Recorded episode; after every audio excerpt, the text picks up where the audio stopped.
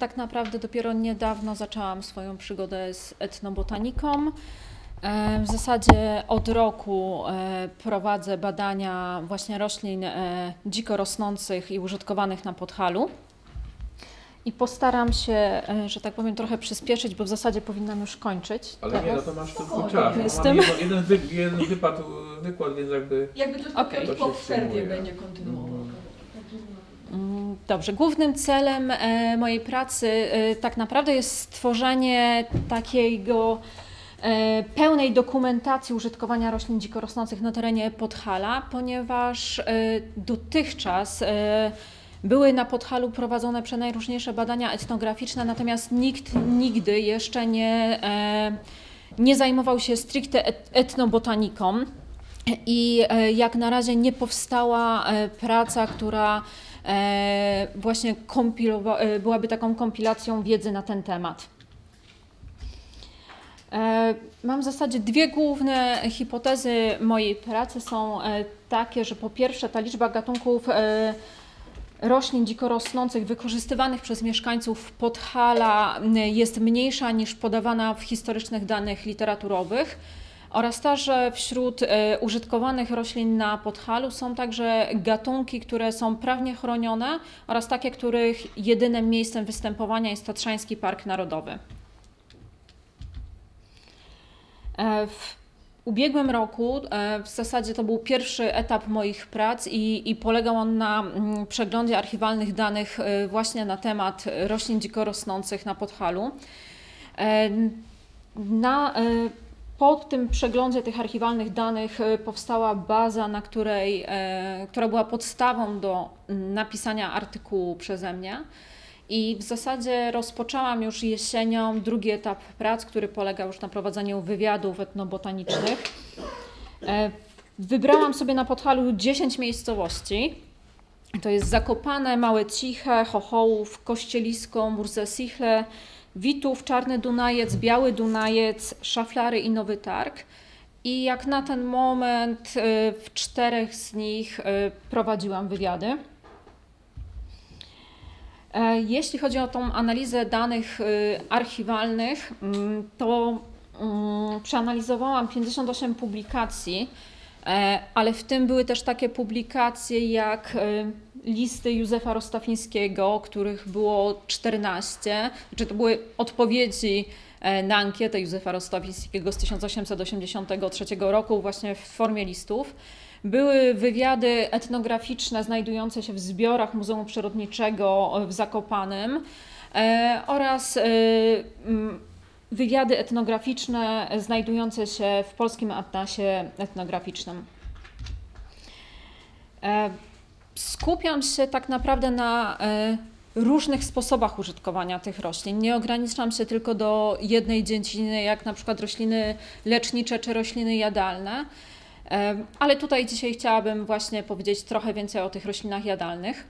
Natomiast w samej mojej pracy mm, spisuję także rośliny właśnie lecznicze, rośliny wykorzystywane w obrzędach religijnych i magicznych, e, rośliny, które mm, są wykorzystywane na podhalu jako motywy zdobnicze, e, rośliny wykorzystywane w budownictwie, a także takie, które wykorzystywane są do produkcji przedmiotów codziennego użytku. I w kontekście tych roślin jadalnych, mm, po analizie tych danych literaturowych, e, spisałam 130 roślin, które były wymieniane w tych wszystkich publikacjach. 99 z nich udało mi się oznaczyć do gatunków, w tym były 42 różne gatunki. 27 roślin oznaczałam tylko do rodzaju. Mm, e, wśród tych wszystkich 130 roślin było 26 e, rodzin.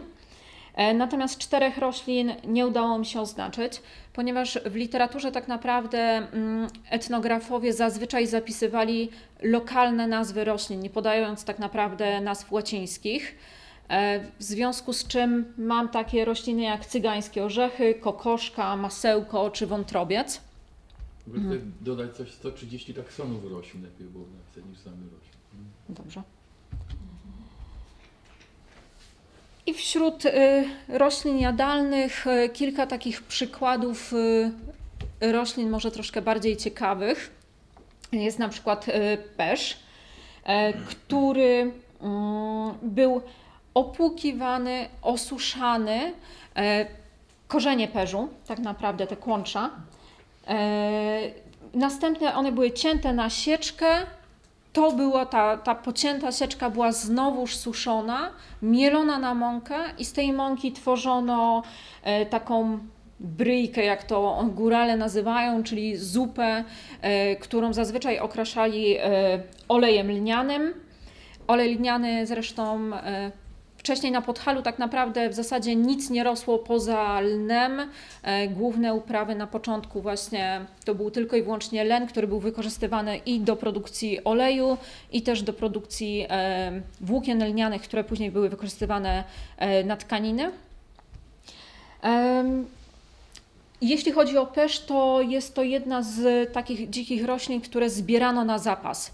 E, starano się nazbierać jak najwięcej, żeby móc ją przechowywać właśnie przez długi czas. E, z mąki e, perzowej robiono także placki nazywane moskalami.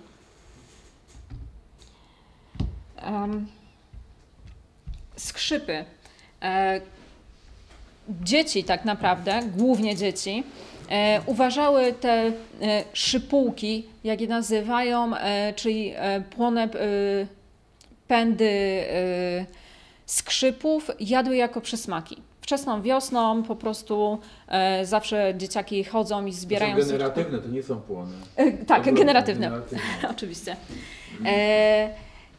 I co ciekawe, Parę osób, y, z którymi teraz rozmawiałam, też mówiły, że w dzieciństwie to robiły. Także to jest coś, co, co wciąż jakby jest przekazywane z rodziców y, na dzieci i, i praktykowane. E, natomiast te główki były także gotowane w wodzie i spodżywane z plackami e, owsianymi. E, ciekawą rośliną jest też paprotka zwyczajna, której korzeń jest bardzo słodki. Z tego co czytałam, to nawet jest, y, są badania, które wykazują, że 400 razy bardziej, y, jest 400 razy słodszy od cukru. E, I te mm, były wyrywane po prostu y, korzenie i ssane przez dzieciaki. E, I też w, w literaturze znalazłam taką informację, że e, niektóre osoby były zadowolone, jak chorowały, dlatego że chorym e, tymi korzeniami smarowano usta. I to był taki moment, kiedy tak naprawdę było taka mm, osłodzenie choroby, więc, e, więc było to dla nich e, pozytywne. Wśród roślin używa, takich dziko rosnących, używanych na Podhalu, znaczną część stanowią rośliny głodowe. E, na Podhalu e, w latach 60., 1860., a potem e, także po II wojnie światowej była ogromna bieda i ludzie naprawdę nie mieli co jeść i wtedy zbierali dzikie rośliny. I trochę pokłosiem tego właśnie, tego okresu głodu i jedzenia roślin, które dziko rosną jest to, że dla górali jakby chodzenie na łąki i zbieranie roślin wiąże się właśnie z biedą i głodem i oni raczej tego nie praktykują i e, jeśli, to, jeśli wspominają e, częstsze momenty jedzenia tych roślin, to właśnie w kontekście biedy. Ale to są te gatunki wymienione, to są we wszyscy, czyli co to jest łącznie to, co było wymienione jako głodowe? E, tak. A tu brakuje jeszcze tego, Galeopsis. Był wymieniony przez Jostową. I skąd ten jaskier ostry się wziął? Pamiętasz z jakiego źródła? Nie. Nie pamiętam w tym momencie, ale to mogę, mogę sprawdzić. Mm. E, wśród e, roślin głodowych e, były także drzewa. Między innymi świerk, limba i bóg. I jeśli chodzi o świerk, to e, zjadano głównie miazgę. E, w przypadku limby e, były to młode pędy, natomiast w przypadku buka jedzono młode pąki. Rośliną, z tych roślin które były zbierane z łąk, tworzono mm, zupę, taką polewkę, nazywaną na Podhalu warmus. I e, do jej stworzenia tak naprawdę wykorzystywano czasami jeden gatunek, czasami kilka, ale ogólnie te wymienione przeze mnie właśnie komoza strzałkowata, oset, ostrożeń, dziewięć sił bezłodygowy, kminek zwyczajny, komosa biała, e, ostrożeń łąkowy, rzodkiew świeżepa, e, gwiezdnicę pospolitą i pokrzywę zwyczajną wykorzystywano najczęściej, najczęściej one były mm, powtarzane. Co ciekawe, gdy teraz rozmawiam z różnymi ludźmi na Podhalu i pytam o Farmus, to w zasadzie nikt go nie kojarzy. Nawet kobiety takie 89-letnie, z którymi rozmawiałam, mówią, że nie znają takiego, e, takiego dania. Jedna osoba powiedziała, że, mm, że słyszała od dziadków, natomiast e, sama nigdy nie jadła i nie wie, jak smakuje. E, wśród roślin, które obecnie były mi podawane, w zasadzie głównie owoce y, podawane są jakie, jako forma deseru, czy też do wyrobu przetworów. I to jest borówka czarna, borówka brusznica, żurawina błotna, e, poziomka, ale także mniszek pospolity, z którego e, na Podhalu często wyrabia się ten miód tak zwany, czyli ten syrop y, z cukrem. E, wymieniano także malinę, e, jarząb i tutaj y, na Podhalu bardzo popularne są takie słodycze, gdzie po prostu te owoce jarzębiny karmelizuje się na cukrze. E, wymieniana była także śliwa tarnina, arcydzięgiel, litwor, który też jest, y, akurat tutaj łodyżki są karamelizowane na e, cukrze i to jest y, takim przysmakiem oraz kosodrzewina, dokładniej młode pędy i szyszki, z których wytwarza się e, dżemy. Karamelizowane czy kanalizowane? Trochę osobna sprawa. Myślę, że przy tym dzięglu... Mhm.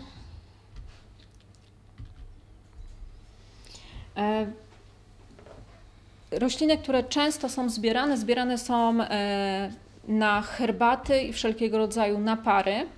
Niekoniecznie z myślą o tym, że mają one mieć jakieś działanie zdrowotne, po prostu dlatego, że kiedyś e, było ciężko z dostaniem herbaty e, i tak naprawdę ta tradycja się utrzymuje, że mm, te osoby starsze parzyły takie herbaty w domu i przechodziło to trochę z pokolenia na pokolenia.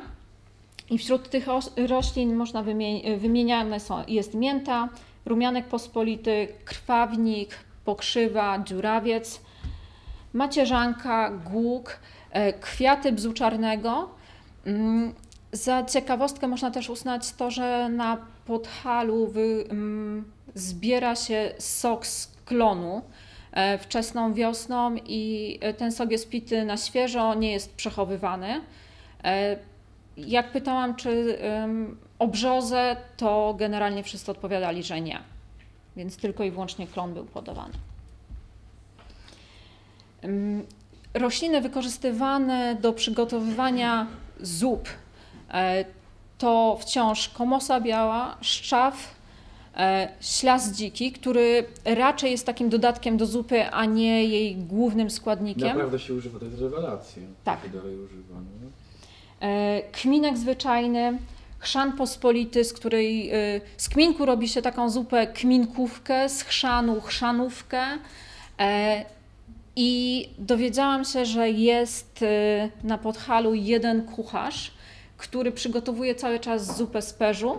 I właśnie jeden z respondentów mówił, że, że jadł tą zupę i jeszcze z samym kucharzem nie rozmawiałam.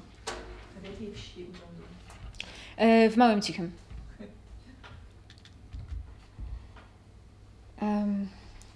Czosnek niedźwiedzi, chrzan i jałowiec to są takie rośliny, które bardzo często były podawane jako mm, przyprawy.